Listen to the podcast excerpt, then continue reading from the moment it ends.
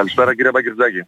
Τι κάνουμε, για πέστε μας, δώστε μας μια εικόνα. Από ό,τι φαίνεται υπάρχει μεγάλη κινητοποίηση σε πανελλαδικό επίπεδο, ε.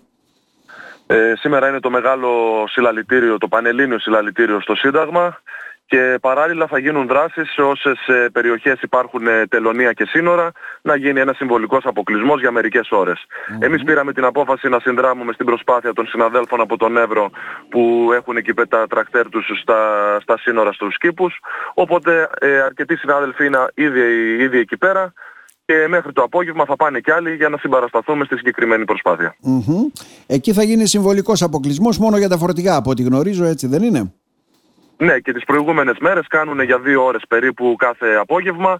Ε, σήμερα θα είναι λίγο περισσότερες οι ώρες, είναι μόνο για τα φορτηγά. Ε, στόχος μας είναι να μην ταλαιπωρήσουμε τον κόσμο, αλλά να πάρουν ένα μήνυμα στην Αθήνα ότι κάποια στιγμή πρέπει να σταματήσουν να μας θεωρούν αόρατους και πολίτες δεύτερης κατηγορίας. Mm-hmm. Και νομίζω ότι το καταλάβουν σήμερα στην Αθήνα, γιατί κεντρικοί δρόμοι κλείνουν, τραχτέρ θα δούνε στα κεντρικά και στις πλατείες τους, στο Σύνταγμα, στην Ομόνια. Ε, βέβαια έχουμε και κάποιες δηλώσεις του Πρωθυπουργού, δεν ξέρω αν τις διαβάσατε, ουσιαστικά λέει ότι εγώ σχεδόν είμαι υπέρ των κινητοποιήσεων των αγροτών, σας καταλαβαίνω και αυτό ουσιαστικά η δική σας κινητοποίηση με βοηθάει ε, να διεκδικήσω από την Ευρωπαϊκή Ένωση στο κομμάτι αυτό που αφορά τα οικολογικά σχήματα, τα πρασινίσματα, το περιβάλλον και όλα αυτά που εκεί πλήττονται από την κοινέα ΚΑΠ. Ακόμα και οι ίδιοι το παραδέχονται ότι με τα οικολογικά σχήματα και με τη νέα ΚΑΠ έχει γίνει το απόλυτο μπάχαλο.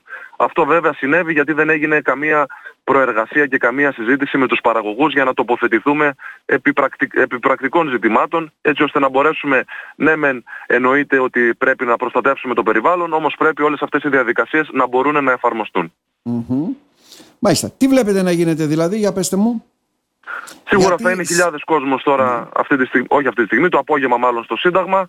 Θέλουμε να περάσουμε το μήνυμά μας ότι και εμείς πρέπει να είμαστε στο τραπέζι των διαπραγματεύσεων, ό,τι και να είναι αυτό. Πρέπει να σκύψουν πάνω από το κόστος παραγωγής και να μας δώσουν φόρο ελαφρύνσης και διάφορες άλλες δικλείδες ασφαλείας έτσι ώστε να μπορέσουμε να είμαστε βιώσιμοι και σε ό,τι αφορά την ΚΑΠ κάποια στιγμή πρέπει και εμείς να λέμε τη γνώμη μας. Είδαμε τον μπάχαλο που συνέβη με, την, mm-hmm. με αυτή την ΚΑΠ που τρέχει τουλάχιστον και στην αναθεώρηση αλλά και στην επόμενη πρέπει όλοι μαζί να είμαστε στο ίδιο τραπέζι για να μπορέσουμε να κάνουμε μια πάρα πολύ καλή κοινή αγροτική πολιτική.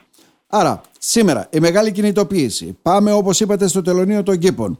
Ε, τι γίνεται την επόμενη μέρα; Την επόμενη μέρα θα είμαστε σε συνεννόηση όλοι οι πρόεδροι των αγροτικών φορέων και με τα μέλη μας αλλά και οι πρόεδροι μεταξύ μας για να δούμε πώς θα προχωρήσουμε. Δεν έχει βγει κάποια απόφαση, ούτε και εγώ μπορώ να πω κάτι, ούτε σκέφτομαι το τι μπορεί να γίνει. Θα ναι. είμαστε σε συνεννόηση και έτσι όπως είμαστε σε πανελλήνια συνεννόηση θα συνεχίσουμε και την επόμενη μέρα.